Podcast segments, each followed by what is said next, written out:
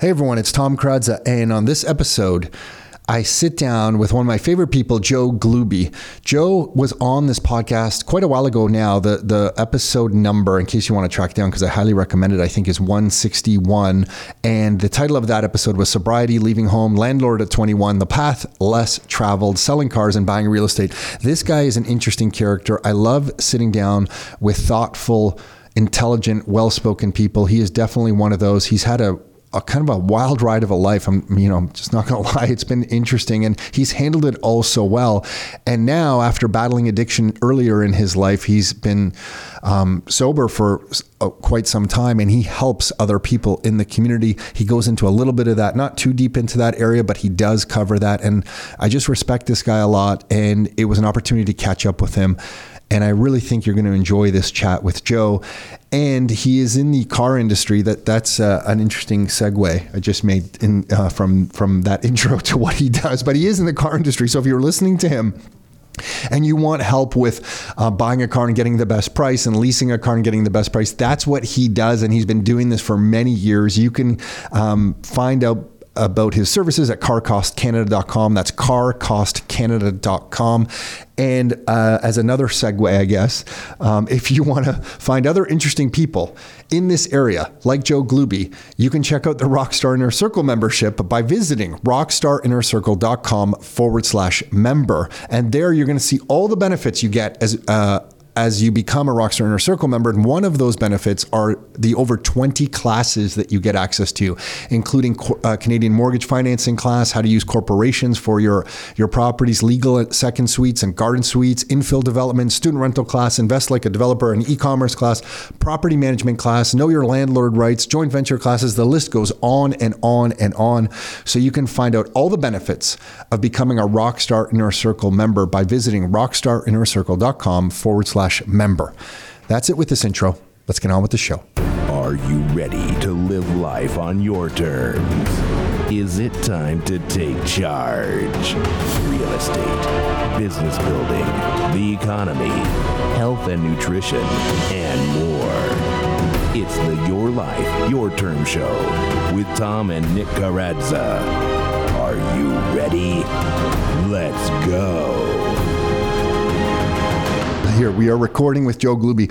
You mentioned that about your ears just now. I had an ear infection in Croatia that left me with like ringing in the ears that's still lingering a little bit. And I didn't know through I somehow got a double ear infection. I never get ear infections. Like both ears? Both ears. Really? I go to the doctor there and I'm like, yeah, my ears are kind of clogged and kind of like ringing a little bit. And she looks in my ears and she has like a physical reaction, like, whoa. And she kind of backs up. Like sludge. Yeah. She's like, you really have like some serious ear infections. I'm like, really? I never get that. And they put me on antibiotics and, eventually clears up, but it's left me with a lingering kind of, I've always had a bit of tinnitus, I think it's called. Always, if I go to the gym and after I work out a little bit, I hear it a bit stronger. And it's one of the ear people were telling me the flow of air and why that happens and all this stuff, but it's left me with this tinnitus and it's going away, but it's like a slow process. Yeah. So and now I've learned that some people, it takes 5-6 months for it to fully go away. And I'm on like month 4 and I can see it's progressing and going away, but it's an awful little thing to deal with. I'm not going to lie. So I've had it. I don't know if it's tinnitus or tinnitus. Tinnitus. I think it's tinnitus. And, I've been to too many rock concerts. Yeah. And you know what? I used to also work construction where they were just like blowing things up next to me constantly. We had no protection, but rock concerts might be even worse actually, Joe. So you're not allowed to have fun, Joe. When I'm fatigued, I'm not allowed to have fun. I never have fun. When I'm fatigued, I get ringing in my ears now. Like if I don't get enough sleep or like you say, exercise. That's actually what's lingering for me. It's pretty much gone. But now we traveled to Florida. We're looking at a bunch of properties down there, traveled a bunch of days, had a bunch of alcohol. I don't usually drink, but I'll usually have 2 glasses of wine if I'm going to have a bit of alcohol. A couple nights I had 3 or 4 glasses of wine. That's just way too much. And then coming back, going to the gym, I'm tired. And then it kind of, I think that's what does it. I think, but also So I go to the audiologist every year, and oh, you do, eh? Yeah, huh? For sure. Okay, and because they track it. I know, they've done the measurements with me, and it's so insightful. If you keep going to the same people, they'll eventually have like a chart. Yeah, you know. This last year or the year before, they explained the little filaments in there get a little bit damaged. Once they're damaged for good, right? And infections or impact can damage them a little bit. Hopefully you don't really suffer from it. No, luckily, it's like another voice in your head. Yeah, I have many voices going on, Joe. So a lot of activity going on in there. So just one more thing. Maybe it just helps. I kind of walk around distracted a little bit more, so my mind doesn't race into these weird rabbit holes that I like to go go down. So maybe it's actually a net positive for humanity that I have. There you go. I wanted to talk to you briefly before we get into some other matters. I thought I was about to buy a car. I'm thinking of maybe leasing a car. My daughter's driving now. We need another vehicle in the house. Yeah. And my wife's car, I think, will become my daughter's car. Yeah. Are you still doing the whole lease thing? Yeah. So I run a company called Car Cost Canada, and Car Cost Canada helps Canadian consumers understand the cost of a new car. And used cars as well, and we connect people to car dealers. So we don't actually sell cars ourselves. We have all the secret information, like the hidden rebates, the dealer's cost, and what is a fair price to pay for a car given different market conditions. So if you look at the last 5 years, they were giving cars away in 2018, 2019. Couldn't get a car by 2021, 2022. Yeah, where are we now? Yeah, that's a good question. Giving them away again? I think you'll appreciate that the demand for consumption is reduced. And so we can see that in the real estate world, Joe. Right. We have front row seat. Yes. So consumption demand is being crushed, and I think we are. So I don't know. You probably know this, but StatsCan revised the previous quarter so that we're not technically in a recession. Otherwise, we would already have two quarters. I love how they do these revisions. Right? So they revise it from a negative to a positive. Put a headline out. We're 0.4 ahead. We were 0.4 behind, but we don't want to announce we're in a technical recession. We relooked at the data. We're actually all liberals here who run this, so we don't want to make the Liberal government look any worse than they already do. So we're not going to say we're in a technical recession. Oh my God, a world. But we're in a recessionary environment, right? So what's happening is right there. We're not here to talk about this. If anyone listening, there are other matters to discuss. This is selfish of me right now. So anyway, supply in the U.S. for cars has exploded because the manufacturers have sorted, for the most part, their supply challenges. Chinese shipping is back to relative normal. And so the end result is the Americans get the cars first because the cars sell in the U.S. for a lot more net dollars than they do in Canada. So like a car that you look at in Canada that's $50,000, in the U.S., it's $50,000 U.S.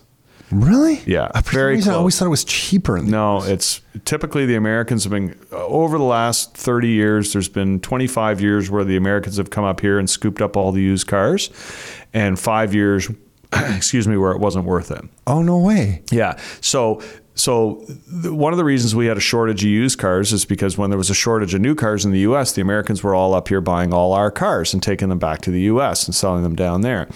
There's actually one of the largest Canadian car dealers in Quebec doesn't have a used car department, but they sell more cars than anybody else for their brand. And I asked him, why don't you guys have a used car department? And he's like, well, I can just ship them to the U.S. I don't have any retail consumers. I don't have any headaches. I get the currency arbitrage on that. It's beautiful. Right? And he ships like 1,000 cars a month or 800 cars a month to the U.S.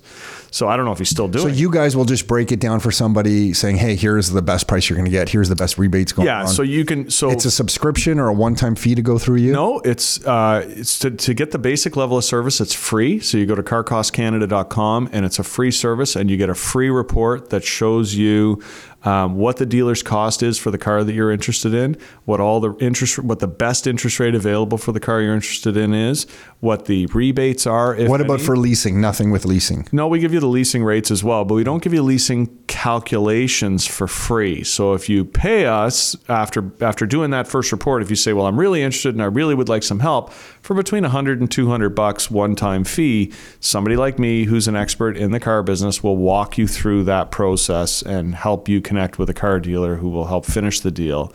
And, you know, we'll evaluate whether or not it's good value, bad value. We'll find it. We'll go out and find somebody who gives you a better quote than maybe what you've already seen. So, you know, people in the industry who work with you and... Yeah. So Car Cost Canada has hundreds and hundreds and hundreds of car dealers all across Canada who work with us and are recommended by us to treat consumers better than maybe the average car dealer. And so that's all brands except for factory direct brands. So we don't, you know, there's nothing we can do about a Tesla being retailed because there's no cost. You just pay what they tell you. And last week you pay $50,000. This week you pay $48,000. Who knows what you'll pay next week? But that's also an indication of what I was saying before, what I was about to say about supply. So because supply is ramping up, people like Tesla are the leading edge of dropping prices. I just saw an article this morning that says that by the middle of next year, car prices will be flat from last year. There will be no growth in the cost of new cars. That's their projection. I feel like cars are also, the technology is changing so fast that 4 years from now, like to me, the Ford F-150 electric, we've heard a lot of weird stories about it, but I feel like 4 years from now, there are a lot of changes. We're going through this massive innovation change in the industry. I like leasing for the headline reasons that you're thinking about, and also the undertone reasons that people don't think about. So what happens if something changes in 2 years and you have a finance where you paid the tax and you've borrowed the money with zero down? So you take a 5 or 6 year finance, the payment is much, much higher than the lease. If you want to get rid of that car and you go limping into the car dealership and say, can you buy my car back? They're going to look at how much you owe. And because you paid a 13% premium, which is your real dollars out of at the top, it's hard to recover it on that loan. Whereas on the lease, you're paying the tax as you go monthly. So the new consumer only has to undergo the tax going forward. So the person who takes your lease isn't obligated. I never thought of it that way. Right. So it's a lot easier to assume, quote unquote, take over a lease than it is to take over a car loan. And people still do that? There's it's a huge business. I knew there was before. Lease takeovers are huge. Lease Busters, I got an Acura way back when. So Lease Busters is an affiliated company of Car Cost Canada. The same guy owns both companies. Oh, okay. And I used them way back when Nick and I needed to have a nice car and I couldn't really afford one. Yeah. I went to Lease Buster. Somebody was dumping a nice Acura. I got a great deal. It's gold. Yeah. So to give you an idea, you know, when you're shopping for a new car today, like over the last year, let's say you're looking for an EV in Canada. So an EV in the States, they're discounting. They're giving them away. Okay? There's too many EVs on the lot. Come on. There's too many EVs on the lot. Thousands of overstock. Okay? So they're giving thousands off. In Canada, they're still holding for lover money and charging you over list price. But 2 years ago, a similar EV, like a Hyundai Kona or something like that, and again, a Tesla is another good example, a Model 3. 2 years ago, a Model 3 might have been, let's say, $56,000, and then it went up to $65,000. So if somebody wants to get out of their Tesla that they bought for $56,000 and they got 2 years left on the lease, then you could take over that lease and probably pay less than what a new Tesla costs per month. Wow. But you only get it for 2 years. Yeah, it makes sense. Right? When you break it out like that, not every deal's like that. And then some consumers will have gotten raked over the coals and now they're desperate to get out because they can't afford it or whatever. And they'll pony up like $5,000. Like, here's a check for $5,000 and my car. I think that's what I got on the Lease Busters way back when. She wanted out of this Acura so quickly. Yeah. I got like a ridiculous payment because that's what it was. She had put a bit down on this lease to drop. Yeah, so you got free money. I got free money on this lease. My payments were lower. I thought it was, I just had to go to Acura Sherway and sign over the lease paper. And I walked away with this beautiful car. It was a win. So here's the worst thing that people don't understand about new car legislation in Ontario today. And this is really Ontario centric, but it's true of many provinces in the country because Ontario kind of drives the bus for a lot of things.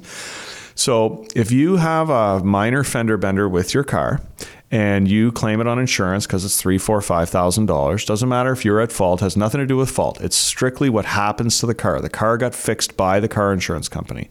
Car insurance companies, the governments of all the provincial governments and the used car industry are all in cahoots because of consumer protection legislation that says we don't want the new used car buyer to be screwed over and not know there was an accident. So what ends up happening is all accidents that you pay for in a normal fashion are recorded against the VIN number of the car. Okay, so if you have a car that you've bought and you're trading it in and it's had a minor fender bender, they devalue the car against you because they know they can't sell it to the next consumer for the same money as one that hasn't had an accident. So a car that's had any kind of a smash that's been recorded on insurance is worth less than a car that hasn't. With a trade-in, you're going to suffer that decline in value. So you don't go through insurance. No. Well, say you don't go through insurance. The car guys for 50 years have been experts at identifying damaged cars that have been repaired. Yeah, got it. So I can look at any car and tell you if it's been painted. No, you can't. Any car. Come on. Any car. We're going outside to my car later. Yeah, I can find it. I can find it because there's telltale stuff. When it's been painted at the factory, the seams are all uniform. When they're painted afterwards, they're painted typically on the car. So the leading edges, the bottom of the door or the top of the door will have a little extra, a little bit too little paint. There's a lot of ways to find painted cars. So if it's been painted, it's a problem. It's going to get devalued with a lease. The leasing company is the owner of the car. They carry their own insurance to guarantee against the devaluation that they're going to experience when you drop the keys off. So they don't hold you liable for that damage. I just haven't liked payment. You know, I kind of went through always having payments. Then I went through a period in my time where I didn't have to have payments. Yeah. So I currently don't have car payments, but now I'm like, oh, maybe this next one I do. You entertain a lease. But it depends on your needs. If you're going to keep it for 10 years, having 2 four-year leases and then a 2-year lease is way more expensive. Yeah, I just feel like I want to ride out the next few years with this transition in the car industry. I feel like so much is happening right now. I wouldn't mind just doing this little 4-year stop. Who's it going to be for? Carol? Yeah. Yeah. So the advantage for somebody like Carol is that I'm looking at a picture of her, is that hi, Carol. Hey. So you know, the advantage for Carol is, you know, you guys are doing great in your lives. Why not give her a nice car every 3 or 4 years that gets the latest safety technology, that gets the latest features, that gets the latest and greatest of everything. It doesn't have to be a top of the line, you know, G-Wagon, right? No, yeah, we're not going there. No, yeah. But it doesn't have to be. Yeah, but if you get whatever price, you know, mid-sized, you know, SUV today, you know, Lexus RX or whatever, it's way, way, way better than one from 5 years ago and way, way better than one from 10 years ago. Yeah, it really feels so if you hold on to, and they're going to continue. That's going to continue. It's always going to continue because they always are trying to leapfrog each other, right? So today I love my, you know, Volvo, whatever, right? Tomorrow I see this technology and, you know, I don't want to commit to it. I'm a little worried about what happens when it's not in warranty anymore. So I get a lease that's 3 years. It's got a 3-year warranty and here's the keys. It doesn't matter if it got smashed. Yeah. It doesn't matter. The only issue is mileage and the only issue is ensuring that you can pay for it as long as you can pay for it. Yeah. But again, it's way more expensive net than keeping a car for 10 years. Mm-hmm. Right? No, agreed. And she's been really good at just taking care of her cars. We've always kind of gone the 10-year thing. Right. Low kilometer. Absolutely. She takes great care of it. Well, that's the Kradza family. Like, what if the famous story of the Civic, right? Or the Civic or the Accord or whatever. We both pushed them. Nick pushed it harder than me, but we both pushed them. Honda Civics are great. I loved my Honda Civic. And $80 for a new tire. Yeah, yeah. I think when I'm not 80 anymore. No, well, in my brain, it's still substantially cheap. I remember when I don't drive an X5 anymore, but I was driving the X5 and I had one of those run flats. Yeah. And I bought the story that they couldn't be repaired. Yeah, so I went back to the dealer to get it repaired, and they're like, that's going to be $650 plus tax plus install. I don't know. It was like $850. I'm like, whoa, time out. I just have like a flat here. Can you just like seal the hole? Like the tire looks completely fine to me. And then the first time I actually paid it, and it scarred me for life, I think. And then one of the car guys I met is like, no, we can totally repair that. I think it goes out of the run flat warranty or whatever. Right. And next time I repaired it, I think for like $65 or whatever he charged me. Yeah. But those tires, holy smokes. Anyway, I wanted to, so thanks for all that wise words of wisdom from our... Anybody who wants any help, carcostcanada.com. Yeah, appreciate that. Buying that down. For car buying, for car leasing, for new cars, for used cars, carcostcanada.com. And before you leave, we're walking the parking lot and you're going to put stickers on everyone's car who you can tell had a paint job after the factory. Excuse me, looks like you've had a paint job. We've identified you with a sticker. Yeah. You need to trade that car in. Feels like a lot of mess going on in the whole world right now when I just said that. Anyway, what have you been up to? The last time you were on, you gave us, for anyone listening, it was some time ago, and it was probably the most jaw-dropping podcast I had ever done, and still to this day, just going through your past. We'll put a link to that. I never say this, but we will put a link to that previous episode in the show notes. If you want to know, that was just so insightful for you. That's not good. No, for you to go through what you've been through. Like, you have an incredible journey and story, and like you're an incredible human. Well, thank you. My goal coming into this was not to get an ego stroke. So we'll see. See what ends up happening. What's going on now with you? Like, who are you helping? What are you up to? What's going on with Joe?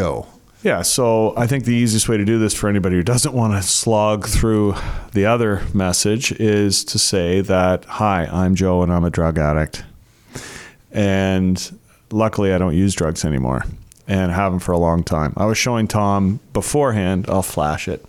I'll do that. It's a little medallion that I tried to steal from you. Yeah, I tried to steal it. It looked like Bitcoin. No. He's like, yeah. It's like, is that a physical representation of Bitcoin? Anyways, so I've been clean a long time. I've been clean and sober a long, long time. 29 years. It'll be 30 years on December 18th. Wow, congrats. So a long time. My journey prior to that, actually, I had two very interesting conversations while waiting for Tom, who was late today. He asked me to come early, and then he shows up late. Anyways, one was with Anthony in your office. Another was Josh, one of your oh wow, you're meeting everyone.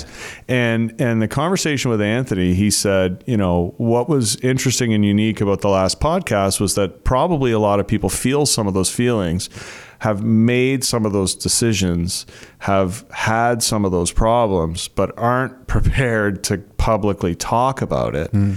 And also, you know, can benefit from hearing kind of how you get through it, how I got through it. And so that's kind of what Anthony said that I thought was neat. And yeah, like, and then I told Josh, he said, what do you do for a career? And I said, well, I've been in the car business since I was, you know, quite young.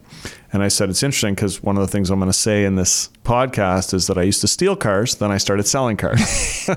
Hey, you probably know a lot about them. If you I know a lot about cars. You know, it's like my friends who used to be the best thieves are now all cops. Yeah. You know what I mean? Right. It's just how it works. And I actually know somebody who was a cop who wound up incarcerated for a long time as a drug addict. Oh, geez. And they were a cop. They were, you know, they did a whole bunch of things. They were a cop, then they were a criminal, and now they're, you know, now they're not. Now they're neither. Yeah. So, you know, my journey for addiction today, it's framed under mental health. So, okay. You know, in the 80s and 90s and before that, there was definitely much more of a stigma.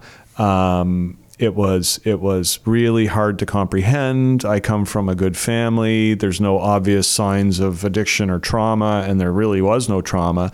It's truly how I interpreted things that happened to me with my, what I would call today, juvenile or immature mind. Oh, that's interesting. So it was your processing. So it was my interpretation of my own experiences that led me to a series of conclusions, that led me to a series of behaviors, that led me to a series of additional results and conclusions. I shouldn't smile. I just flashing back to some of your stories are just so wild. Yeah. So like, I'll tell you this. I've been to another practitioner this morning. I went to a service provider this morning for my chiropractor. And my chiropractor is a wonderful, wonderful guy and very spiritual. And I said to him, you know, one of the reasons that I associate myself with certain service providers is because they provide spiritual support in ways that sometimes they understand, sometimes they don't understand. Hmm. And so, you know, when I was saying about, you know, my actions produce certain results, my continuous repeated actions produced certain results, I thought of you and a rant that you probably wrote sometime in the last 3, 4, 5 months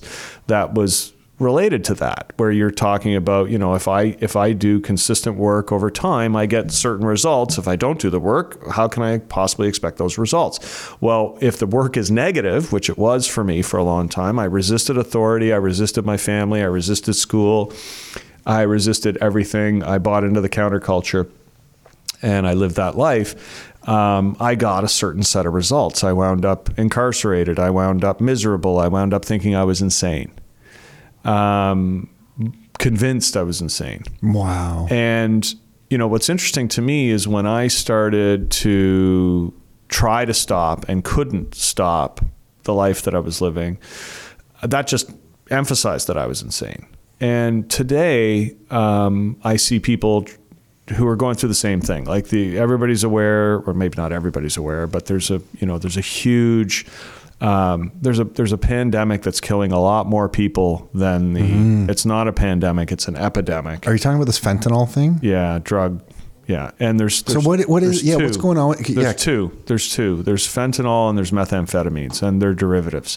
And basically one is opiates and one is, one's an amphetamine. And so these are street drugs that can be consumed in micro doses, like the head of your pen, the little part, the rollerball part, right? So that silvery, coppery part on the tip of your pen, that's enough fentanyl to kill somebody. Wow. So imagine you're a street addict and you want to use some drugs to get high and you've just put a little teeny tiny too much in and then you're dead. And so, you know, you can look it up. BCE. And fentanyl is a derivative of what? It's a synthetic opiate. So it's synthetic heroin. So somebody's figured out is this a new thing? It has a purpose. Its purpose, fentanyl was developed to be a painkiller. So fentanyl is managed. It's a drug that's utilized in the medical services for. It's one of those ones that's always locked up or whatever. Yeah, absolutely. And so a tiny amount can be very, very dangerous. And it's got out into the streets in a big way. Oh yeah, big way. And it gets mixed with other things and you don't know what you're consuming. And when I see those videos of people who look zombie-like, that's fentanyl mixed with something that's kind of numbing them or something? No, the fentanyl is numbing. So the fentanyl's a downer. It's like a powerful alcohol. It just takes you down to the floor, literally lays you on the floor. So that's what heroin does. It just lays people on the floor. They just sit for sometimes days and it's physically addictive. So as soon as you're done a little bit, you need more. And you can't actually go more than a day or two without it once you start using it regularly, because you get chemically changed and your body, you just suffer. You get very, very, very, very sick. You can die actually from the withdrawal of alcohol and fentanyl because your body becomes accustomed to it and needs it. And so there's a medical process to actually get off drugs and alcohol when you consume it to extreme. Back in what you saw in the 80s and 90s, I don't know if you were self-aware enough to really make a comparison. Is there a big comparison, you know, is difference between today, what you're seeing on the streets versus back then? Yeah, it's worse. We are worse by number or worse by intensity?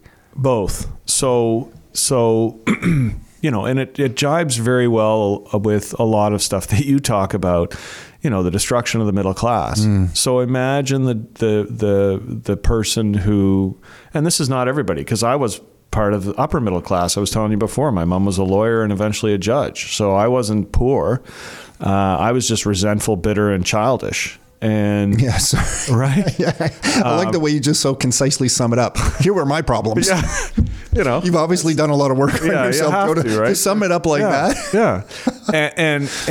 But I think that resentment, bitterness, and immature responses to resentment and bitterness can be focused at society. They can be focused at circumstances that occur in your life. If somebody experiences a trauma, for example, they're a black kid in a white school and they get mistreated, and they don't manage it well, and they have a terrible experience. That can change somebody to the point where they hate themselves, they hate the world, and they want to escape it. And the easiest way to escape is alcohol. It's the easiest way to escape. It's free, it's available, not free, but it's available, it's widely available. Teenagers drink it, you know, it's very common. And it's, you know, alcohol is flat out a gateway drug for some people who have a predisposition to addiction. it's certainly a gateway drug to every single person that I know who's a recovering addict today. And people don't consider it a drug, but it is a very powerful drug. You were talking about it before. I don't know if we recorded it or not, about my white wine. But yeah, we did record it, right? My, you know, you have a few extra drinks, and all of a sudden it changes you and maybe puts you a little bit more immune. You know, there's all kinds of science that one drink helps your immune system and three drinks damages. Yeah, I can totally tell the difference between two drinks at dinner versus three or four. Absolutely, it's like next day. And so if you have a predisposition emotionally to want to avoid feelings of negative feelings, and again, I'm no psychologist. I'm no doctor.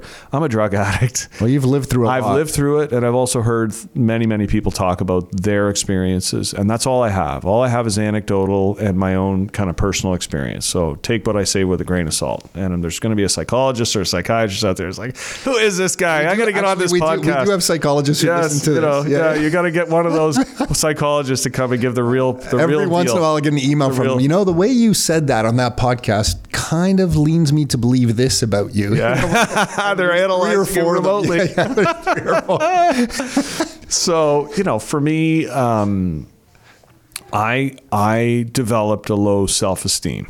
Mm-hmm. One of the most interesting things about one of the two podcasts I've done in the past with you is that you called me out on it. Mm-hmm. You and Nick both called me out on showing my low self-esteem during the podcast.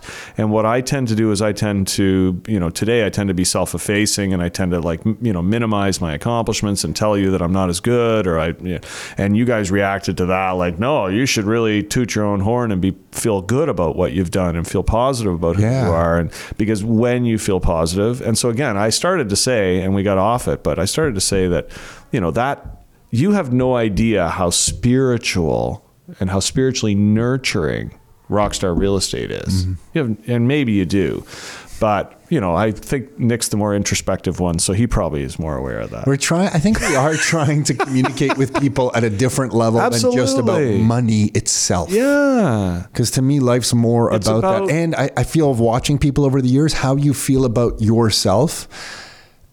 You can see people, there's a physical manifestation of the way someone feels inside with their outer world. Like, I can't argue that anymore because I see it so many times. I can see it in my own life for my own, habits that maybe were somewhat negative, maybe in different degrees, Joe, than to what you've been through. Sure. But I can see it in a lot of rockstar people when they come in and they talk to us about their lives and then what their physical life looks like. Life's a bit of a mirror. The physical mirrors the internal, and okay. So that is both true of sliding into depravity, destruction, dereliction, devastation, a lot of D words, a lot of alliteration going on there. And it also is happiness, health, personal enjoyment, personal satisfaction. It's both. If we have habits of behavior that are going to be destructive, then eventually they're going to get more and more and more destructive. It's very difficult to, as everybody knows, you can't really sit still, right? You're either moving forward or you're moving back. Remind me, what was I guess there's several, but in your mind, what was one of the critical moments that turned your either thinking or, the life around? What was one of them? Because I'm sure it was like a multi-step thing. Yeah. But what was one of them? So ironically, the first thing that comes up is running out of money. Yeah. Then you just had to make a choice. What happened to me was that I traveled a path where I would steal, I would lie, I would cheat, I would take advantage, but it takes a lot of energy. It takes a lot of mental energy, it takes a lot of physical energy. You're literally running away from people sometimes, right? Right? And it's a tough way to live, man. And think about a lie. Think about managing a big lie, how complicated mentally it is, right? So there's a lot of energy. So it's destructive in ways that it deteriorates you physically and emotionally, not only because you're consuming drugs. And like one of the stories that I like to tell people is that there was a period of my life where I weigh 165 pounds today and I'm light. I lost some weight. You're looking good. Thank you. And anyways, when I got clean, I weighed 115 or 120. Wow. Okay. I used to eat a piece of bread about every week, like one piece of bread. I would have to force the bread in because I didn't want to eat at all. Why? because the drugs that I was consuming destroy appetite. They just shut down your appetite completely, and you never sleep. So I would go 4, 5, 6 days without any sleep at all and be cognizant of the fact that I was still peeing. So I'm like, wait a minute, I'm 98% water, I'm peeing, I'm not drinking any water, and I'm not eating any food. So I'm literally peeing my life down the toilet. So the first thing that happened for me that started getting me on a path to change was realizing I was peeing. I was literally peeing my life down the toilet because we're all water. We're 98% What's the water. Thought that goes through your mind?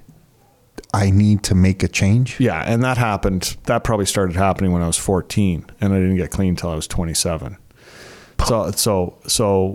So I want to make a change. How do I make a change? Can someone speak to you at that moment? People did. Lots of people do. That's what I mean. And what happens is in my experience, there had to be a willingness on my part to give up all of it. So we have all kinds of expressions, right? Give up the high cost of low living is one of them. Give up the high cost of low living.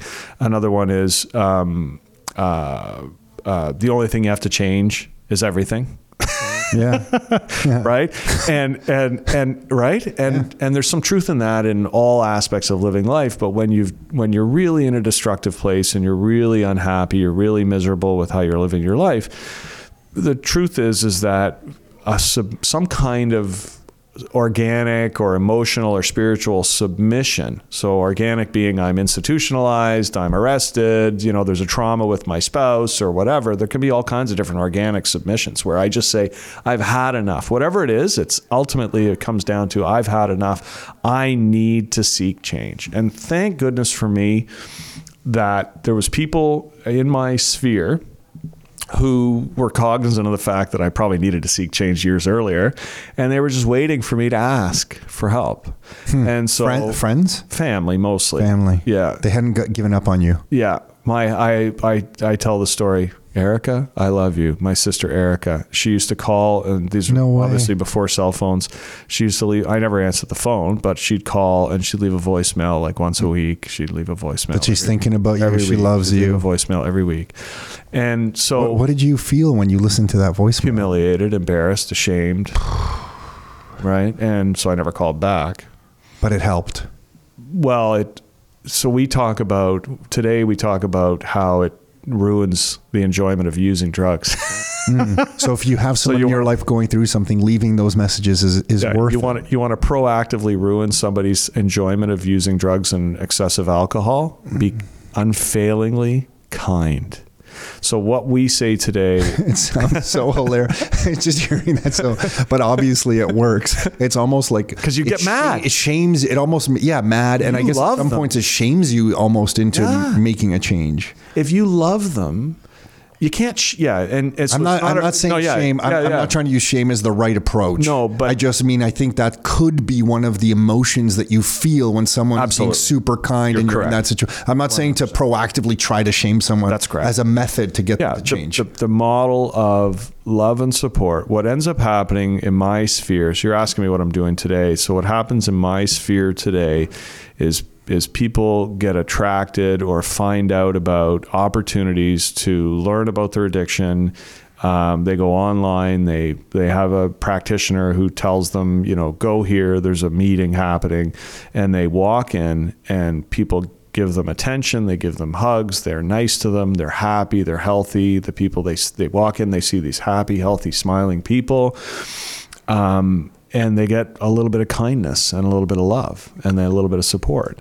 And then we tell who we were. I tell people what I did and how I felt and where I was in life. And they're like, wait, that's kind of like me. And yet look at you now, like you're nothing like that today. So they see the evidence of the change, and that helps with some buy-in, and that's in a some kind of ongoing session meeting, or they're living in a house where this is happening. Yeah. So for there's lots of methods of getting sober. Okay, there's lots of methods of getting sober. There's medical methods, there's hospitals, there's other institutions, there's halfway houses, there's detox centers. So when somebody is really heavy into fentanyl or methamphetamine or alcohol or cocaine or crack cocaine or any of the big drugs that are on the market today, they need to get to a hospital or a detox center because they can die when they stop using. They can literally die because they don't know how to take care of themselves. They may not know there may be a medically indicated need to treat them in a variety of ways. So getting to a hospital is a good place to start. And the hospitals obviously are tapped into all of the available treatment options, which include self-help treatment options, which include guided treatment options, like with counselors. You're spending some of your time in this world. What are you doing? So are you allowed to talk about this? I'm allowed a little bit, and in some ways not. So I'll explain it this way. So I checked in with somebody who knows more than me about this just before I got here, and so I got sober with a combination of the things that I'm describing. So I went to a treatment center, an alcohol drug rehabilitation treatment center. I was so messed up. It was a 90-day program. I was so messed up. They said, you should stay for another 90 days. And so they came back. You're one of the success stories in a different kind of way. That's right. Stay, hang around a little longer. That's right. And they told me later they never done that for anybody before. No way. So a little bit terminated. Trailblazer. Yeah. Trailblazer. So, but I had nowhere to go and nothing to do, so I might as well stay, right? Oh shit! Thank God you did. Yeah. So that alcohol drug rehabilitation treatment center is called Hope Place Centers. It's in the Halton region. It's Hope Place Centers. It wasn't called that when I went, but the name is transitioned. And Hope Place Centers is for men and for women. They are separate. Women go to a women's treatment, and men go to a men's treatment.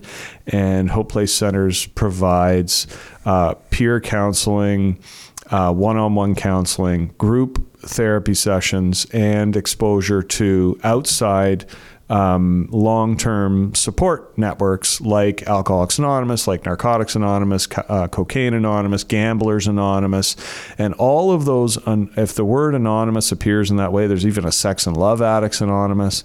There's a whole bunch of them, Sex Addicts Anonymous. So there's a whole bunch, and they all have something in common that they are following a 12-step model, which some people have bought into and really believe in, and some people get exposed to and struggle to accept or don't believe it's the right model for them. But when people get exposed to these outside sources of support, it's all optional. Everything's optional in life. Like, we have choices. Like, every day I get up and I thank God for living in Canada, as I'm sure you probably do as well. Mm-hmm. I criticize it lately a lot, but overall, pretty good place. Yeah. And we have the freedom of choice. We have the freedom if we want to destroy ourselves. We have the freedom if we want to wreck ourselves. We have the freedom if we want to change ourselves. We can, I literally got clean with an electric frying pan as my primary possession that I was carrying around. I don't know why. I remember those. I forgot about electric frying. Plug it in, had a lid on the front or something, like on the handle or something. Yeah. And you had the handle and you could turn up the temperature and you could cook your whole meal inside this pan. Had a little vent on it. Yeah, no, they're pretty handy. Actually, that's probably a good thing to travel around with in this situation. That's what you need to cook some food. I had some possessions in storage, but for some reason, the electric frying pan and my knapsack and a change of clothes was pretty much what I had on me when I went into the treatment center. And, now today, I might have a little bit more possessions than that, a couple of houses. I'm divorced a few years. So, between the two of us, a whole bunch of houses, at the end of the day, those choices, are about, two things: having an open mind and being willing to change. Mm-hmm. So for me, whenever I see somebody, and so in my circle today, I am still available and still go to meetings where new people who are struggling with their addiction show up. and build relationships with people and try to help those people. And I do it in a variety of different ways. I help organize some of these meetings that happen, and I help and I attend the meetings and just as a participant, and I share a bit of my story and who I am and how I'm feeling. And a lot of it is how I'm feeling today. You know, like life is good today. Like, I've never felt better about myself. I've never felt better about my circumstances. And I just mentioned I'm divorced and I probably lost half of everything I had financially, but I've never felt better about myself. I've never tied my finances to a self-worth, self-image. Yeah. Good thing. For you. Yeah. Good for you. They're two completely separate. Yeah. I just want to mention something about you, because you're very analytical about your own life. And I think sometimes critical. You don't realize the benefit. Like, just coming in here the way you are with people, you rub off this kind of positivity. And I think that's probably hard for you to accept in some ways. Yeah. I can see that. And I just want to say something, like, from my experience on life, like, life is like a perfect balance. So if you go through and look on a scale of 1 to 10, where you would rate yourself as a person in whatever kind of evaluation you would give when you were really going through that time between 14 and 27. And let's say you would give yourself a score of -9. Yeah. Well, then that means to me, the impact you're having today is at least a +9. Like, if you you went through so much, and life is a balance, and now you're giving so much. And I think it can be just hearing you. There's just some, I don't know if it's words or feeling you give off, where I can see it's hard for you to accept that. But when you're talking to Nigel here, and you spoke to Josh, and you spoke to Anthony in our office earlier, and you're speaking to me, you really make people around you think about their own lives. And it's helpful to talk to you, because you bring a perspective that someone like me has never really had. I didn't go through what you went through, but then you challenge me. Hearing what you went through, I challenge myself to just think about my own life, and like what I went through, and how can I change, and how can I move the needle a little bit more forward, and not to show anything else to anyone about myself, just for me. How can I live in integrity? How can I live a life that's going to make me feel proud? So you give this off, Joe. I just want you to know that. Well, I appreciate that. I will say that, you know, the dating world in your 50s, right? So I will say that meeting people, a lot of people will say things like, you know, well, what do you enjoy doing and what's fun for you? And of course, I have hobbies, and there's lots of things I do. I ride a motorcycle, I play golf, and, you know, I like to travel, and there's a bunch of things. But what's the most fun for me is talking about important things, whether they are spiritual things, success, health. Sound familiar? Yeah. Right? And so, you know, I have a problem with central banking, so I talk about that a lot. Where's the spiritual thing coming up? You've said that now a few times. Where is that coming from in your life? So spirituality, I don't know really what it means to people. What it means to me, all the things I had thought I was going to talk about today, I didn't think I was going to say anything about this, so I don't know what to say exactly, except that I had a variety of experiences in my life that suggested to me that I was doomed, that I was guaranteed to go nowhere, to be unhappy, and to die miserable. And I asked for help. I got help in a way that was totally unexpected. It was totally out of left field. And the end result of that was a new journey that has given me an awareness that I am a part of something much bigger than me, that I am not just a small ant walking on the earth with no purpose, but that I am that ant. I'm not a big significant guy, but I'm also somebody who has value to offer the world, value to offer my immediate relationships, value to offer myself. Most important, the biggest value to offer myself. Yes. And so the spirituality for me is it's not religious, faith based. We were joking around about our religions before we came on the podcast, and you know, I think you and I would both agree that the world would be a much better place today if people could let go of disharmony and recognize that, you know, the way you love your kids is pretty much the way I love my kids. And I don't really want my kids to, suffer or experience World War III or experience an increasing unlikelihood of being able to own a house, or, I mean, there's a million things that we don't want our kids to experience. And they all, if we can just stop conflicting so much and just start cooperating. And so to me, spirituality has something to do with that, karmic, cosmic, let's all sit in the love in 1969, hippiedom. But it's supposed to be about being kind. And so I was telling the chiropractor this morning that one of the things I love about Rockstar is that your number one kind of top line measuring stick when you're in conflict as a company is what's the next right thing to do, mm-hmm. right? What's the right thing to do here? What's morally correct? Sometimes it sucks. Even if we suffer. Sometimes we suffer. Shit, that's the right thing to do. And then when that's the feeling, then you're like, damn, that's so spiritual. That is so spiritual. So you're asking me, what's spirituality? That's a spiritual thing. Because you just know. You know. You're like, oh, I hate it. Yeah, damn, that actually sucks. That's what we have to. That's the phone call we have to make. That's the move. That's the apology we need to give. That's the dollars we need to spend. That's. And so to give you an idea of my journey a little bit and things that I share with newer, addicts trying to recover from their addiction is, I stole from an employer in a big way. Like, I didn't steal. I robbed the employer. Okay. I forget the story. I'm sure you should. Well, I don't know if it's the same one because I might have done it more than once. I shouldn't laugh. Anyways, so I robbed an employer, and hopefully the statute of limitations are gone, but the employer knows about it, so hopefully they don't want to. Yeah, that's right. I think you did share this. This is like over 40 years ago now, I think, or about 40 years ago. And, one of the steps is do the next right thing. So I was making money. I was earning a living. I knew I had stolen this money. I knew it had had an impact at that time on the business.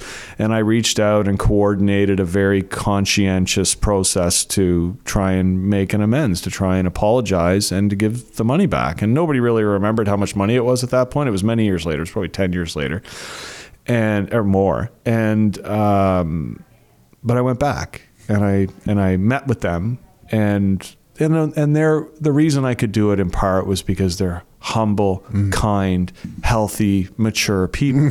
Yes. Because a vindictive lunatic might not have been the best person. Chase you with a baseball bat. That's right. And there he is. That's right. And one of the tenets that we follow, one of the kind of guidelines we follow is that we don't want to do things that harm, those people or other people, right? And other people could be ourselves. Like, we're not going to do anything I don't want to do anything to apologize if it's going to truly harm me in a foundational way. Like, if you have a choice between shutting down your marketing systems and, apologizing to somebody, well, you're going to apologize to somebody. You're not going to shut down your marketing systems, because doing that is going to destroy your business.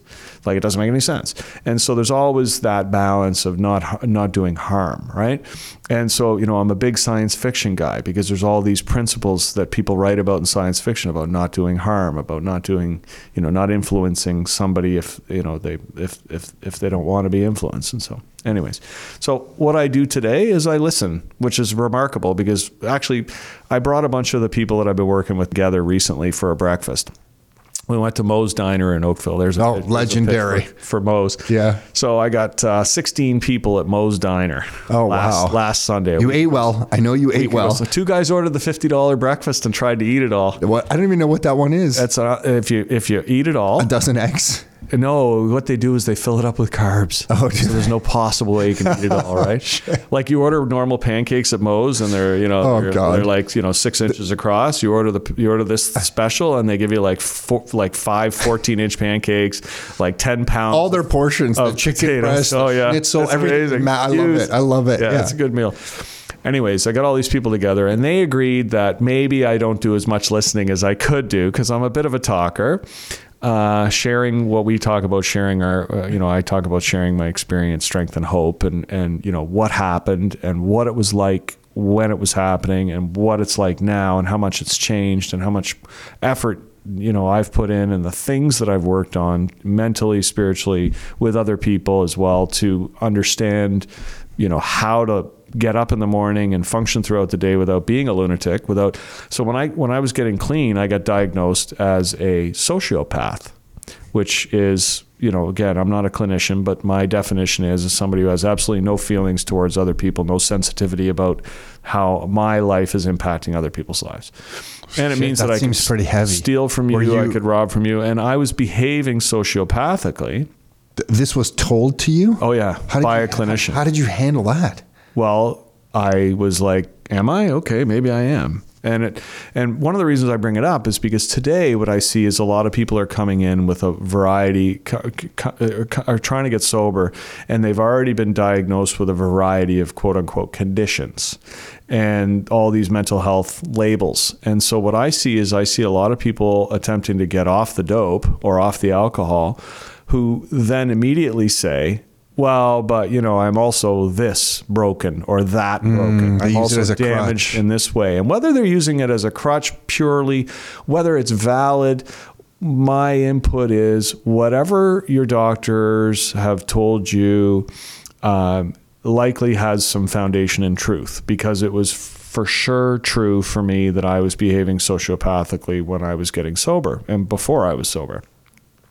However, why not eliminate the consumption of too much of alcohol or drugs and put some distance between that and practice some foundational human relation principles like, you know, I don't care what version you want to follow, you know, Confucius, Buddha, the 10 Commandments, there's a million of them out there. There's a million books that have been written on how to improve your thinking and your behavior. And my principle is let's behave our way into good thinking. It's very difficult for me to think myself into a better place. It's much easier for me to act, to take a step forward, to do something useful for myself today, and then retrospectively look back and say, hey, you know what? I feel pretty good about the fact that I just made that change in my life, or I did that improvement. I think back to your story about being grossly unfit, and now look at you, right?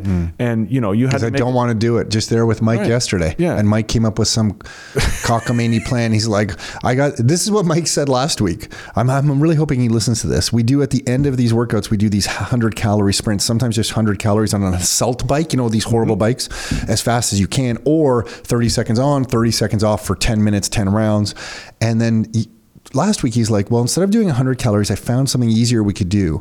We can do 200 calories, but we'll break it up a little bit so it'll be easier. And I'm like, Mike, I don't know how your brain works, but the way my brain works is that if you do 200 calories, if 100 calories sucks, 200 calories is in no way better. It doesn't matter if the pace at which we do it change. Like this is just, but he's like, no, it's better. And he's just looking at me and I do it, and it actually ended up working out. But I just want to mention, when you're talking about all this, the people you surround yourself does seem to matter. Like Nick's always been working out, Mike works out, and now we were in Florida and somebody commented, they're like, what's with all the rock star people who are all taking care of themselves? Like some people like to run, some people like to do body weight stuff, some people like to do CrossFit, some people like, but I honestly, I just think it is just who you hang out with. Okay, like, so this is human condition stuff. So I said, if you buy in, so if somebody's struggling with needing to change something in their lives, doesn't matter if it's addiction, you want to change something in their lives, if you buy in to the belief systems of people who have changed that in their lives and copy what they're doing, which is an action. I'm willing to copy Tom. I'm willing to copy Nick. That's what you did. You were willing to copy your brother, right? But you had to get to a place where you were a mess. It was a bad, I stood on a scale on Thanksgiving and I looked at that weight, and then I got rushed to the hospital a few times on stomach. It wasn't pains. Like it was just, no, it was a bottom. Agreed. We would call that a spiritual bottom. That was a bottom. And there's something else you're mentioning when you talked about like Buddhism, the 10 Commandments, there's all these different things that you could follow just as maybe different principles to live your life by.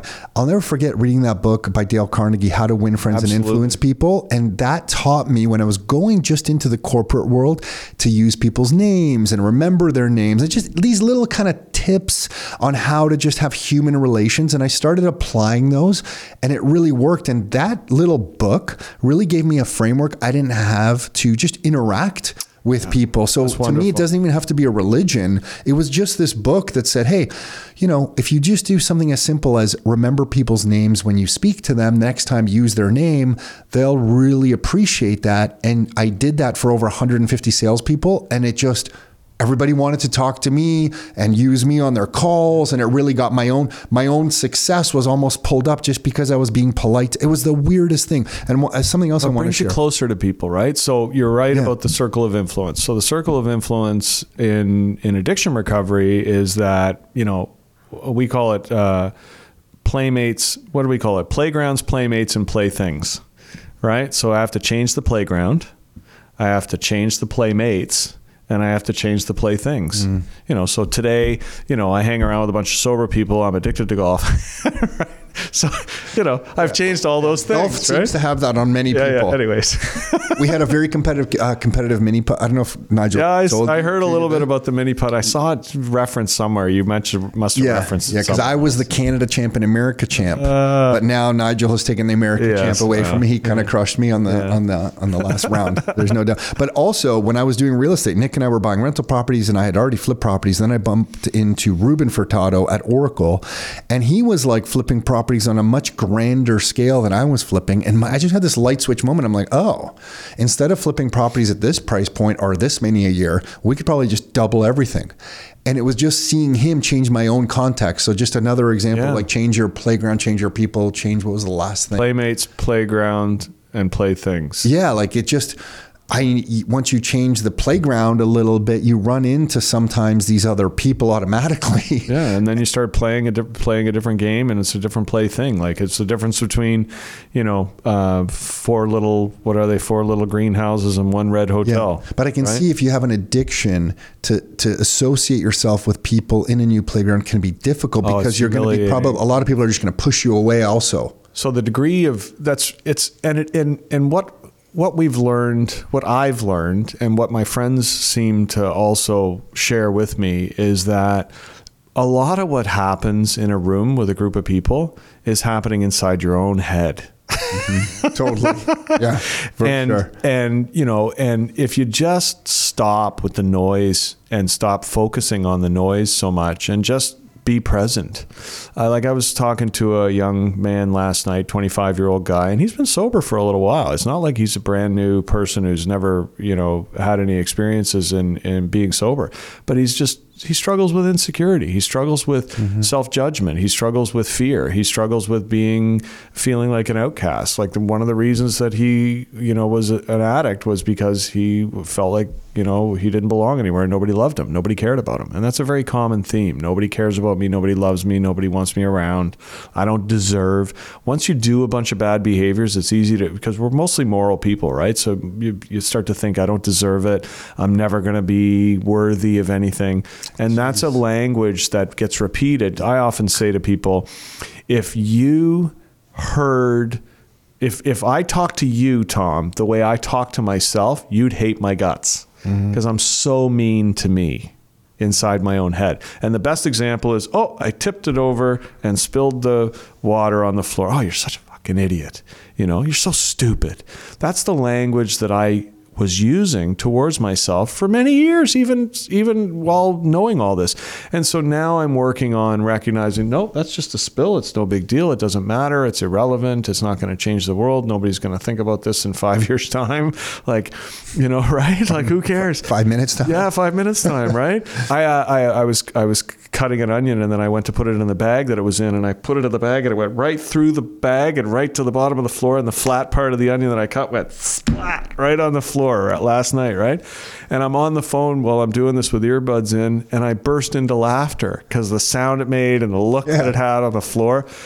And the guy's like, what's going on? And I'm like, I just, you know, spilled an onion all over the floor. Well, that would have been, oh my God, what a mess, what a drag, you know, how inconvenient, how stupid are you? Why didn't you pay attention to that? Like the self-judgment. So how is that self-talk that just comes over time? Because I sometimes question that about myself. Like sometimes you could be just overconfident too, because I sometimes see people that make no mistakes. It looks like it's arrogant and there's a balance. It's this weird throttling of this that seems like you said about life being a balance. Difficult. Yeah. So it's both sides. So my language, I need to circle myself with people who laugh at me when I'm stupid and who support me when I'm lonely and are sad and both, right?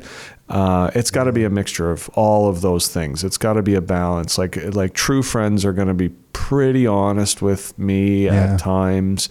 Maybe I don't want to hear it. But I work on, again, willing and open-minded, right? So the core things that helped me to get sober in the first place was to be open to the idea that what I've been doing isn't working.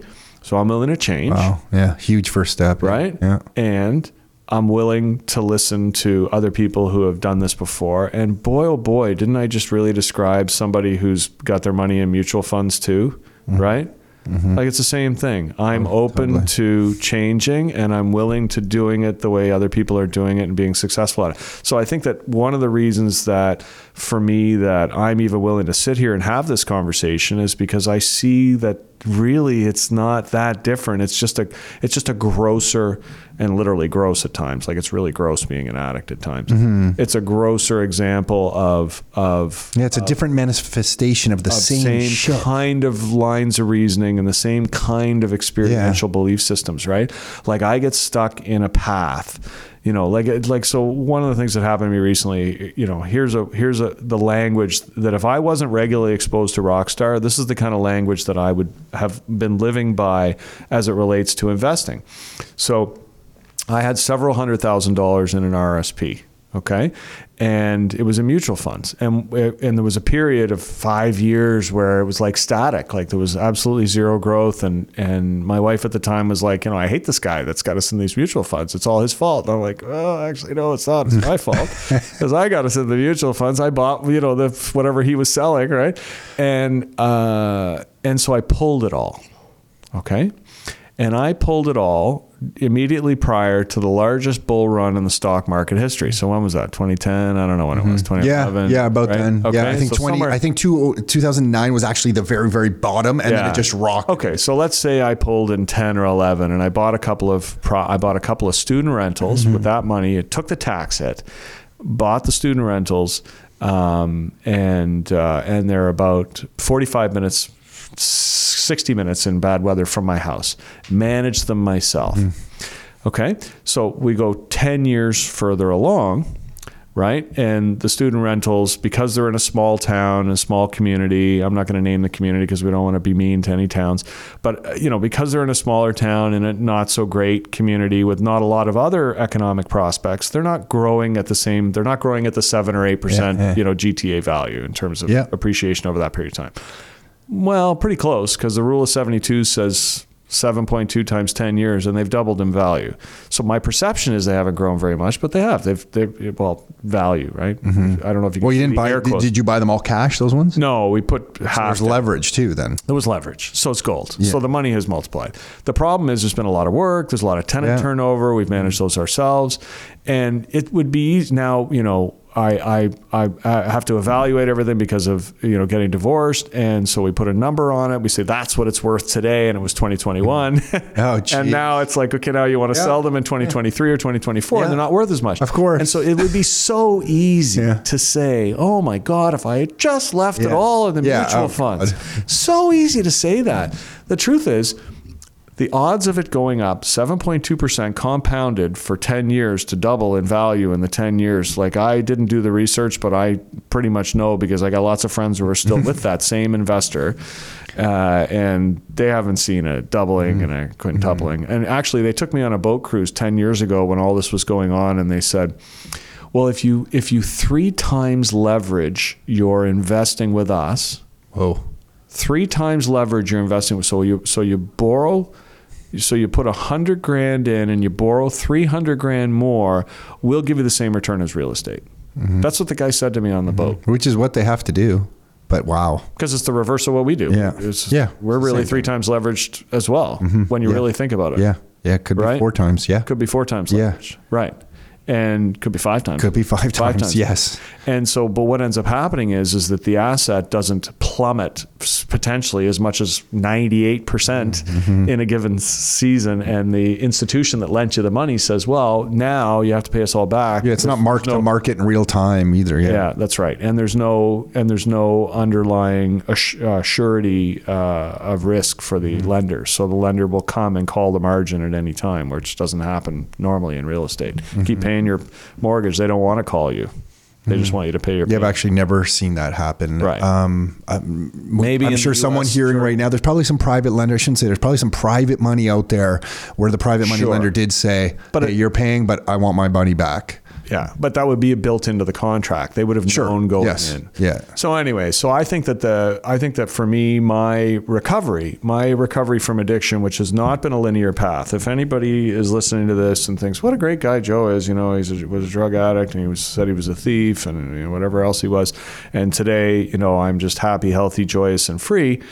The truth is that I still have lots of things about myself that I would like to improve. I have habits that are not productive.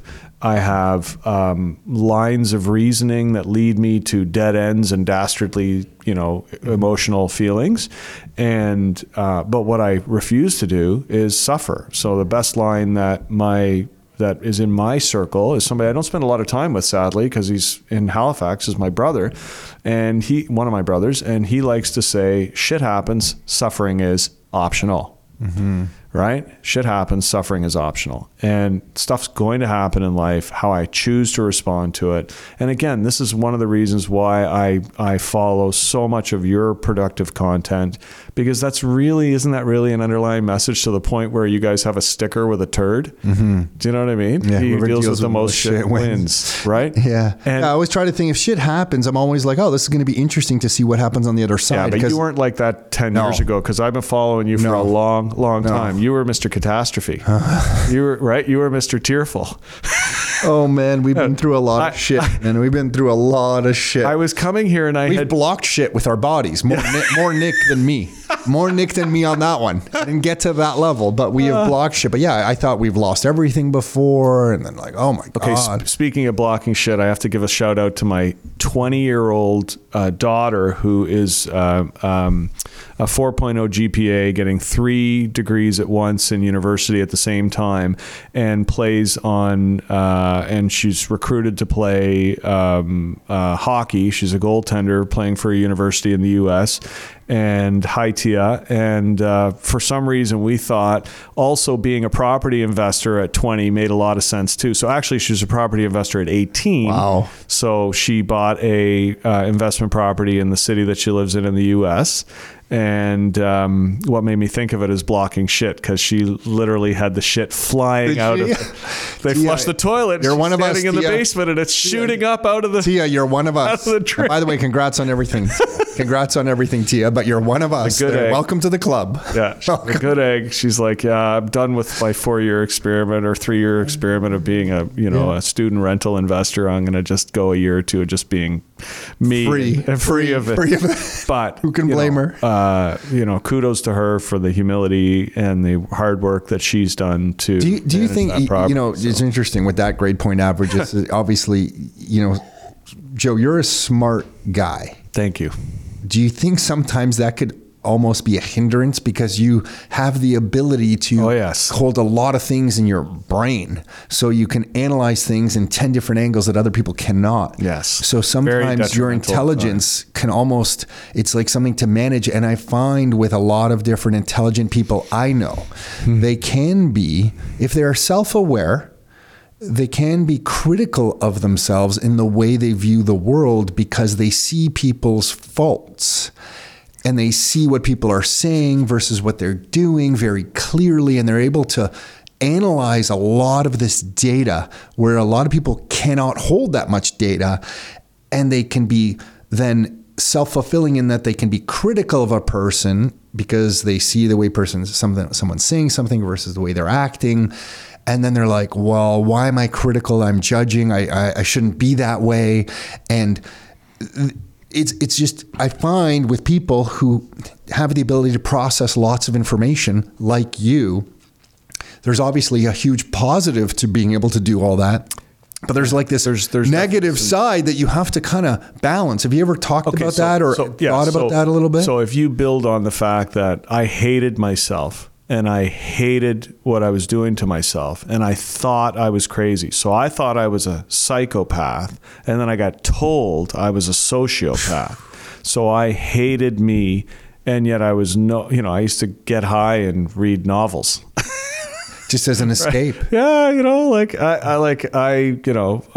a cerebral guy. I actually, in a phone call on the way over here, I'm like, okay, give me advice on, you know, what I can say and what I can't say in this upcoming podcast I'm about to do. And the guy says, Joe, you're overthinking it. Yeah.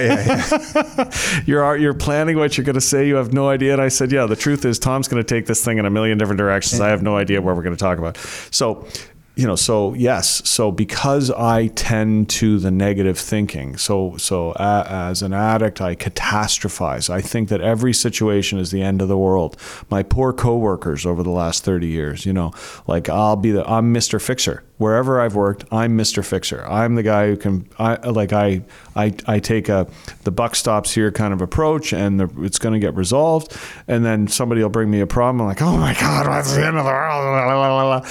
Then eventually I get wrapped around, I got to fix it. But the reality is that's where my natural mind goes to the negative. So with all this information and accumulating opinions and having a perspective and developing my thoughts on things, it is dangerous to me to buy into my own bullshit.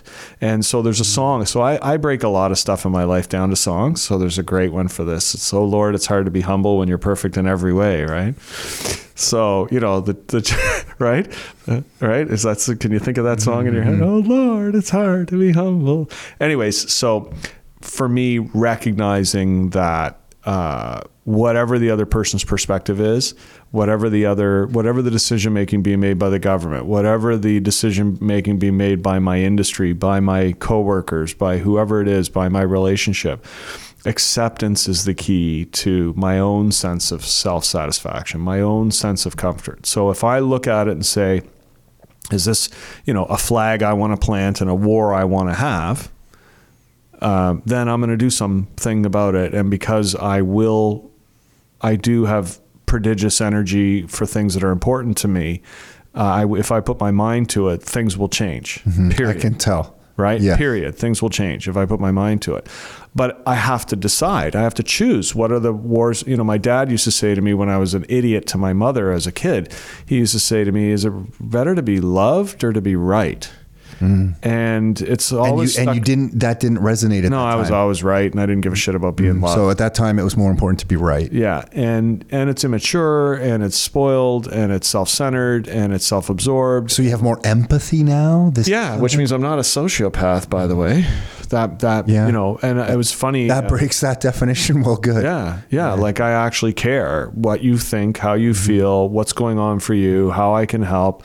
You know, I'd like to do more. Sometimes I feel like I'm not doing enough, which again is that language that you have in your head of, oh, I'm so prodigious and I could do all these things. You don't even know the way you've impacted people. Listen, we were at an event probably way back when there was maybe 300 people in the room, and you were standing at the side of we were on this little stage talking about some economic update, central banking again, whatever I was up there saying, and you were at the side, I think it was at before the whole thing started or at a break, and you kind of screamed out. I remember you standing at the side, but maybe you were sitting, but you were at the side. And you were like, well, how about something to invest with our RRSPs? Yeah. Like, why don't you guys have, you think you're so hot shit, eh? Why don't you guys? No, that. I know you didn't say that part. But that's the way I like to remember it. I remember all my friends will say that I like to accentuate stories. So I add in these little exaggerations. And I always say, but isn't the story better a little bit when I add these things in there? So you said, yeah, how about you find something with RRSPs where we can invest in? And that led to us finding Greybrook. And I can't tell you, there's many people here now that have been with us for over a decade and they're like, actually, Tom, I'm going to stop investing in properties houses. And I'm going to switch all my stuff over to Greybrook because, you know, we're at this age now. For Greybrook, you have me to thank for all that. Yeah. And I just want you to know, do you know how many people have impacted who have properties and stuff in Greybrook? And I was just meeting with another gentleman who's been through some rough times in his recent life. And he told me this, that if it wasn't for Greybrook, he doesn't know where he'd be because it's been he's invested over years. So every once in a while, there'll be a hit of income when a project completes. So every 2 or 3 years. And you know, I don't want to get into all the things he's been through in his life, but these hits of income right now from seeds he planted years ago are really beneficial in his life. And Joe, that all came from a comment that you said that made us think, wow, yeah, we really should have something for people who have RRSP money. And then it made us listen to Greybrook more. And then we went and met with them like a dozen times and we thought they were like crazy or something. Turns out we couldn't find a hole in what they were doing. So we engaged in this longstanding, I think we've been having a relationship with them for, I don't know, a dozen years or something. It's been at least 10 because I've been with them the whole time, right? Okay. Like I actually, just to be clear, you're investigating them and I actually started with them before you partnered. I forgot that. So, but it was your comment, and just think how many, since we've mentioned them, how many people have benefited through your comment. Wow. That one comment. My favorite was when I sent you the facts. Do you remember the facts? I do remember this. So you asked for feedback on the facts, and I started giving feedback, and I ran out of room. Space, so and you wrote it all around. Yeah. You've been really helpful. Here's what else you guys are doing wrong, and I would like to know. You're really great at what you're doing, but. If you just did it this way. Look, I love what you guys have done. Yeah, you're being now we're reversing roles and you're being too kind. But think about that one thing you brought up and the impact that's had. That's coming from you. Like that literally. I think that's all the little impacts we all have. That when someone's critical on themselves and they say one comment to somebody at the car dealership and they don't think that's a big deal, and that person, that one comment, the door you held open, the beautiful comment you gave on someone that day on how they look or something or how they made you feel, could change the whole freaking course of their life. And I know that sounds silly, but I believe it 100%. So I'm going to bring this back to, you're probably late, right? Yeah, no, I'm good. I'm still good. We're good. So I'm going to bring it back to something that's been resonating with me, and I've been thinking about throughout all of this is, so just a couple of weeks ago, a guy who I had done service work with to help these committees organize themselves and handle our websites and this is not my business. This is my kind of spiritual addiction recovery journey. We have websites and we have all kinds of stuff that helps people to find their way. And this guy worked on the website but he was still struggling with his addiction at the same time. And he just died just 3 weeks ago from his addiction. And that's the latest of a series of many, many, too many people to even name off that I've known over the last 30 or so years. I know a family where I used to party. One of the youngest son was my tenant when I was still an active addict, and I used to rent out rooms because then I would live for free.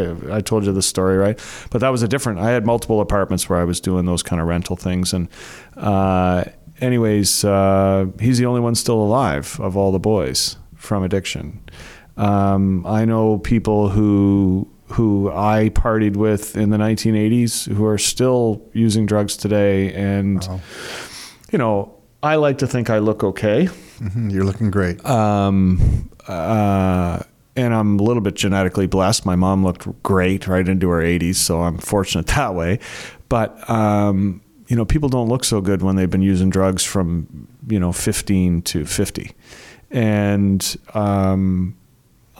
I also know people who have been written off by society, by their community, by their family, completely victims of some of the most heinous acts that society can imagine.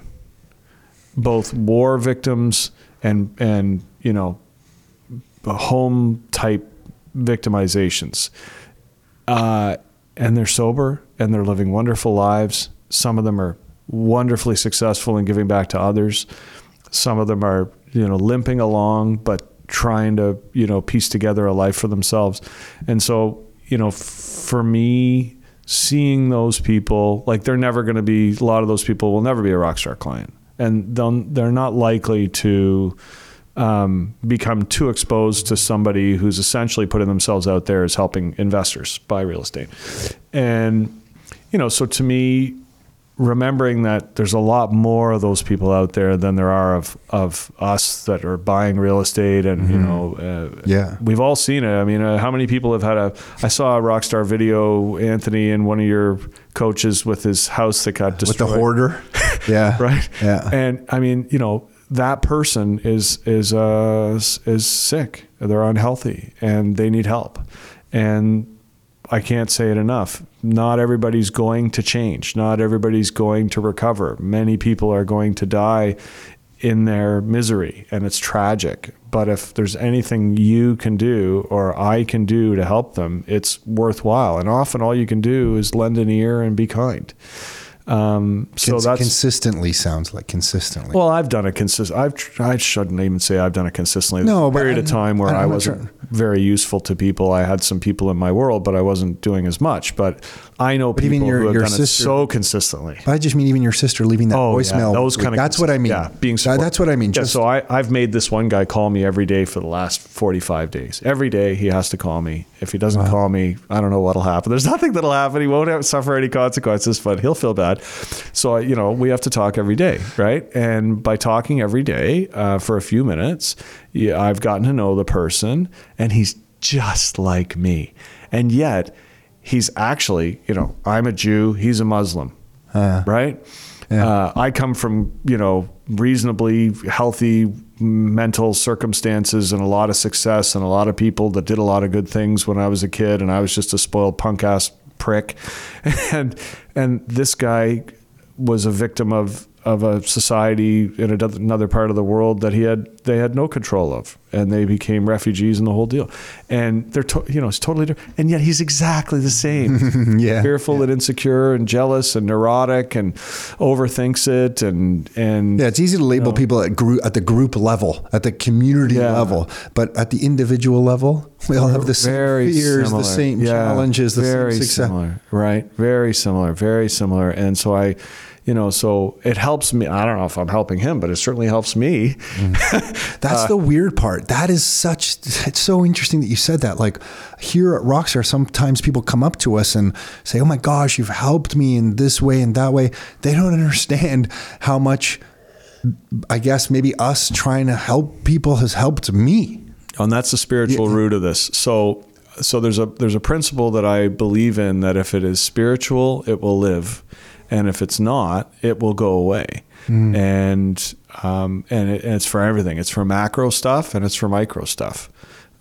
We all think that, we all think the economy is teetering on some major, reset or whatever. Well, if it's spiritual, it will live. I don't know how everybody borrowing gajillions of dollars can be spiritual, right? But on the more, smaller community level, building a business, hard work. And there's a bunch of things that have to go into it, but at its core, if you treat your clients right, if you treat your employees right, if you build something that has some logic and sense and meaning for people that are involved with it, it's probably going to survive. And it may end up being something way bigger than you could ever dream. And I think that's, just from watching you guys since, edition 1 of the newsletter, I would say that's probably true for you guys. You had no idea. There's a line we say in addiction recovery, we say, if I sat down when I was getting sober and set a series of goals for myself, and stuck to it, and that was all I wanted to achieve in life, I would have sold myself so short, because who I saw myself as at 20 whatever or 30 whatever, I was totally different than who I am today and who I've grown into and what I've learned and what I've achieved. And we get growth from recognizing our own achievements. We get growth from recognizing achievements of others. And we also can overachieve what we thought we could do just by doing what you always talk about, just taking the next actions today that are going to have meaning, And I think helping I'm sure when you take those phone calls, like you just said it, it gives you purpose and meaning to help people. Like I think when I was younger, you read these financial books and you're like, well, if I had this much cash flow, if I had this much money in the bank, that would be it. And I would be taking vacations and I'd be happy. And now I've met enough people to know that that's not their case at all. Yeah. Definitely there's some level of financial freedom that allows you to maybe go to the restaurant and order what you want and not really have to care about it too much. And that's kind of nice. Mm-hmm. But beyond maybe that, everything else, all the meaning in life seems to come from the relationships and what you're putting out with other people and getting back from those relationships. Yeah. And your regular message that resonates regularly in your material about that topic. I mean, your life, your terms, right? The whole thing. It It ultimately is why I'm sitting here today. You're being too, I feel you're being too kind, but thank you. Yeah. This goes to everything we're talking about, and then myself, because then it's interesting for anyone listening when you have your own self-talk. When Joe was just saying that about Rockstar and where Rockstar could go, your self-talk immediately, like here's my self-talk. I don't know if this is helpful for anyone. My self-talk is like, shit, Joe's saying all this nice thing. Does that mean if Rockstar doesn't do well over the next few years, we've fallen off the course and we're not serving people? Yeah. So I'm just sharing that because that's my own self-talk of when Joe's saying these beautiful, kind things, right? You just immediately go, oh shit, like I got to make sure we keep doing things right. Otherwise, will people judge Rockstar and not being around and say, maybe they went off the course? And you know, that's just, I'm just sharing that because that's my self-talk. And I think sometimes people look at me and like, oh, Tom, you got it all figured out. No, we're all battling our own shit at all times. There's two things that come to mind. One is that, with great success comes great responsibility, or whatever the line is. But the other one that comes to mind for me is, have you read Ayn Rand? Mm-hmm. Right? So that idea that not everybody is going to lead, but the leaders have a degree of responsibility to continue to lead. And not to step aside. Is this her Atlas Shrugged book or Fountainhead? Yeah. I've not read Fountainhead. Yeah. They're all really thematic. Yeah, okay. They really are. And, the idea that we become targets. Like, how many times have you become a target? Yeah. Right? We become targets because we're leading, because we're following what we think is morally and spiritually and practically correct. And we're not always right. And sometimes, you can see merit in what the target shooter is saying, and you have to learn from it and pivot a little bit. Makes you better. But the reality is that not everybody wants to be out there on the stage. Not everybody wants to, be the leader, the guide, the one doing it. And I used to say that I've always either been the leader of the pack or the enemy of the pack. I've never just been part of the team, right? I've never ever been part of the team, right? I struggle with just being part of the team, right? Yeah. And so the problem for me is to, if my responsibility is to lead in some endeavor, whether it's helping somebody else, or now I take on the obligation that means I can't ever use drugs again, because if I, am helping these people stay sober and then they see me go, then what does that mean? Like, holy fuck, pardon my French, right? Yeah. And so, it's not ever again, because I subscribe to the belief that all I can control is what's happening right now. Right now, my life is perfect. I'm sitting in a podcast that's about to wrap up. I've got a meeting to go to next. You've got a meeting to go to next. And life is good. We're smiling. We're happy. We're enjoying ourselves. And, maybe something useful has been said. No, for sure. Right? How does someone, I know you have places to be here as well. How do these places that you participate in, how do they get funding? I'm sure some of it's the government and then donations. What I'm involved in, not a single dollar comes from any outside source. It's strictly self-funded, strictly. So what do you mean people don't donate to, or that's what you mean? Like, once you attend, if you believe you have a problem with drugs, then you're allowed to give money. If you don't have a problem with drugs, if you're the mother of somebody who has a problem with drugs, we won't take your money. Oh, so there's no way for someone listening to donate? We're fully self-supporting, declining outside contributions. Huh. Wow. And what it does is enables us to just serve our purpose, and our purpose is to help addicts and alcoholics who are still suffering, and gambling addicts and other people who suffer from other related disorders that are suffering. So, is there anything you would like to leave people with that you would want them to check out if somebody's suffering? A resource, like via a website or a book, or I don't know, something to say? Like, is there some way that someone might be listening to someone who has some addiction in their lives and they don't know what to do next? Yeah, I think that the beauty of today's society, I can't endorse any one organization, because I'm not a representative or a spokesman for an organization. So it's my responsibility not to name names. I'll give you a hint. It means that we stay anonymous. Got it. Okay. And by remaining anonymous, we're able to do useful work. And but I think that in today's society, you go online and you type in, I have a family member who's struggling with drug addiction. I have a family member who's struggling with alcohol. The search is going to produce an unlimited 100,000 links that you can follow. And it's a bit of a rabbit hole. But so I read a message from somebody just last night from our website. And the message said, in a nutshell, it said, I have a sibling, I think it was a sibling, a family member who's, wrecking their life, and their spouse's life is being ruined as a result. I don't know what to do. What can I do? How can I help this person? That's the message that we were sent. And so somebody from our side sent a response. Got it. And let them know, here's a list of things that you can do. Okay. And so I think ultimately it boils down to having an open mind and asking for some help. And being willing to follow the help that's proffered. There's different types of means out there. The government certainly provides some facilities, and private institutions provide some facilities, and then you have these independent organizations that aren't looking for anything from anybody except wanting to help people who are suffering. And there's a ton of them out there. So. Hopefully, and hopefully if somebody hears this and doesn't know what to do, they can reach out to you. They can reach out to me. I'm easy to find. You just Google my name, and apparently podcasts come up along with my criminal history and a bunch of other things. Oh, man. When Joe was 14, he was put into a mental institution. We'll just leave it with that, right?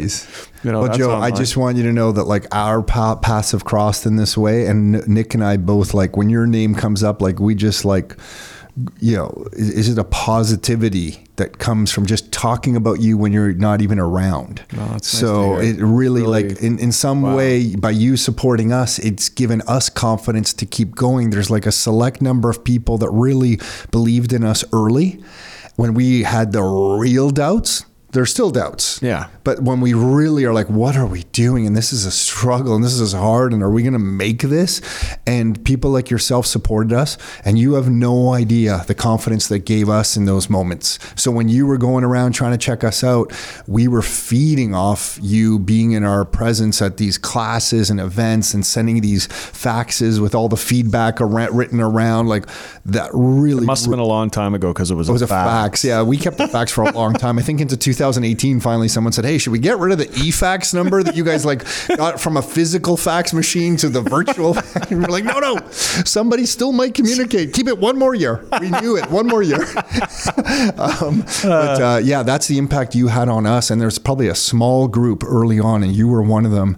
So I don't know how to say this other than just thank you for, Well, thank you, because you've had a similar, influence on me, and I'm grateful for the association, and I promote you out there and tell people. Yeah, we know you do. Yeah, thank you. Yeah, we know you do. So. And one day I'll be able to golf like you, but I probably have to go a little bit more. But you make a par on that? I think I made a par on the last hole. It was this incredibly difficult, incredibly long. He just got lucky. That was one of those shots and two beautiful putts, and he's in the hole. But definitely, because I still remember it. So I know that's a 6 or a 7 on that hole, and he made a 4.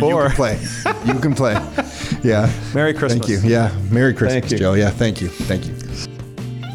Hey everyone, hopefully you enjoyed that episode with Joe Glube. You can reach out to him via his car website at carcostcanada.com. That's carcostcanada.com. And if you want to check out all the benefits of becoming a Rockstar Inner Circle member, and maybe 2024 is your year to come and hang out with us, you can look at all the benefits that you would get by becoming a Rockstar Inner Circle member by visiting rockstarinnercircle.com/member. That's rockstarinnercircle.com/member. That's it with this episode. Until next time, your life, your terms.